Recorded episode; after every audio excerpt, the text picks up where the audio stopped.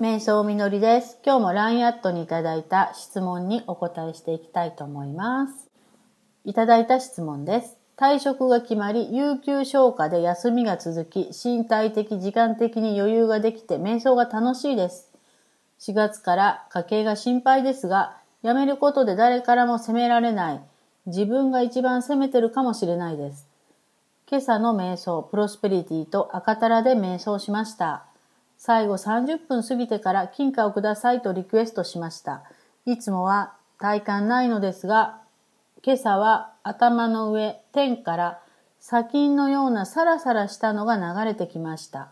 また働かなくっちゃと思い込んでいますが、視点を変えた方が良いのか迷うところです。アドバイスをお願いします。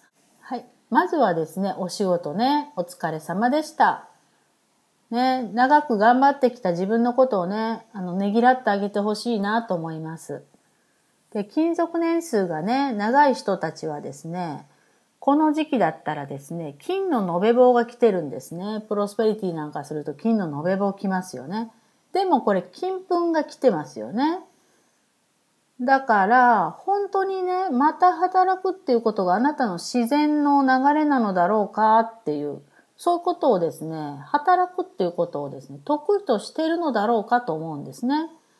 まあ今はとにかく、先に何をするかっていうのは決めないで、実際にまあ有給休暇があるわけでしょ？なので、もうただ瞑想して、やりたいことをして、ただただボケーっと流れていくっていうことをね、して過ごしてもらったらどうかなと思うんですね。なんて言ったらいいかな。今流れてる時なんですよね。ど、どこの、どこに向かうかっていうので流れてる時なので、何かを決めちゃいけない時なんですね。まあ、実際にね、そういう時ってあるんですよ。何かを決めちゃいけない時。ただただ流れ続ける時みたいなね。決めることが流れをね、止める引っかかりになっちゃうんですよね。流れ着いたらですね、自然に何をしたいのかとかね、何をしたくないのかっていうのが出てくるはずなんですね。それまではですね、ああしたい、こうしたいってこう無理やりハンドルを切らないっていうことが大事なんですね。あのー車でも、なんだろうな、右にも左にもハンドル切れないような時ってあるじゃないですか。そういう時は両手をパーンと離しますよね。そしたらハンドルがぐるぐるぐるぐる回って、まあ言うと、ちゃんといい場所で止まるじゃないですか。そんな感じ。今はもう手、手を離して、ハンドルから手を離して、ぼーっとしとくっていう時期なんですね。うん。それをもう右に行こうか左に行こうかって切ると余計にもうややこしくなるので手を離してください。何もしないです。うん、休むですね。それから、あ今かなって思う時期が来た時に動き出してください。うん。あとはですね、まあ自分が種をまいてきたところに注目するといいなと思うんですね。お仕事よりも子育てですね。だから子供とか夫にね、相談するとか頼るっていうのはいいと思いますよ。で、お仕事だったとしたら次にするんだったら、まあ精神的な要素が強いのかなっていう気がしますね。本当に自分が好きなことみたいな感じですね。うん。あとはね、まあ家計が心配、いろんなこと思うかもしれませんけれども、まあ自分が積み上げてきたお金にならない労働ってありますよね。家事労働ね、この場合は。これをね、しっかり認めてないからここが起きてくるんですね。家事には価値があるとか子育てには価値がある。これが深いところから分かるとですね、また違う展開が起きてくると思うんですよね。うん、バリバリね、外で仕事するっていう感じではないと思いますね。金粉ですものね。あ、そうですね。じゃあ、金粉の例ね、もう一個挙げときましょうか。はい。いただいた質問ですね。またこれ別の方のですね。プロスペリティで金粉をもらいました。瞑想中、いろんな雑念は消えませんでした。雑念対策はありますか？という質問ですけど、まあ、まず雑念、瞑想中の雑念というものをですね、悪だと思っていると消そうとしますんでね。そうじゃなくって雑念はあっていいものなんですよ。もっと言うと雑念がないと自分の中がいつまでもクリアにならないんですね。あっても気にしない自分になることっていうのを目指してください。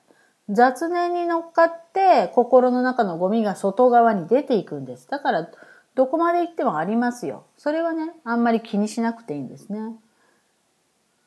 雑念っていうのはもうほんとのれんのようなものです。のれんと戦わないでしょ？通行の妨げにもなりません。あったらね、手で避けてさーっと通ればいいだけなんですね。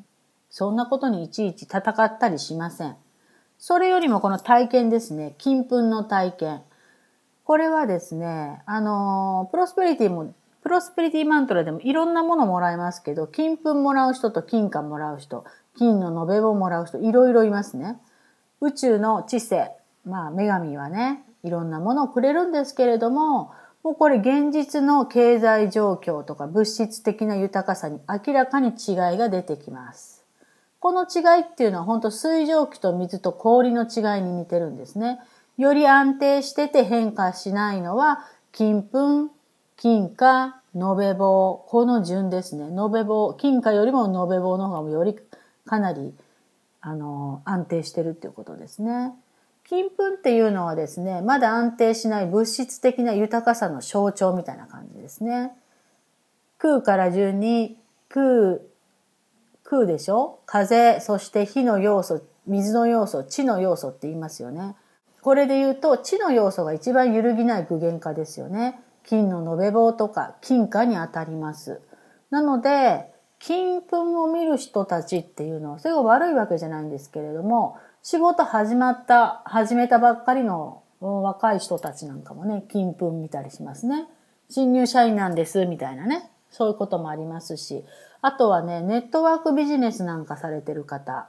ネットワークビジネスが悪いとは言いませんけれども、結構空想が多いんですよね。こう、こう、こう、こうなるみたいなすごい夢だけ描いてる。絵に描いた餅みたいな人たち多いですけど、そういう人たちも金粉見たりするんですよね。着実に働いてエネルギー出して、その見返りとしてお金が積み上がってきてる人たちっていうのは、金貨とか金の延べ棒とかそういうの見てるんだよっていうことなんですね。だから、私がもしこの体験だったとしたならばですよ。金粉だったとしますね。そしたら自分の仕事とか望みに対して全然力が足りてないんだなっていうふうに思うかな。もっともっと力を出していかなきゃとか、もしくは行動を増やしていこうとするでしょうね。うん。そんな感じです。力を出してきてください。やっぱりね、あのー、自分が力を出したものしか入ってこないんだよっていうことですね。何にもしてないのに何かが入ってくるとか思うっていうのはもうやめようっていうことですね。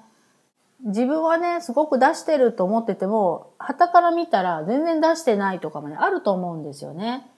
本当にこう仕事で成功する人とかお金持ちの人たちっていうのはものすごい働いてますよ。もう、本当にものすごい力出して、それだけもうエネルギーを出してるんですよね。うん。だから、もっと力を出していきましょう。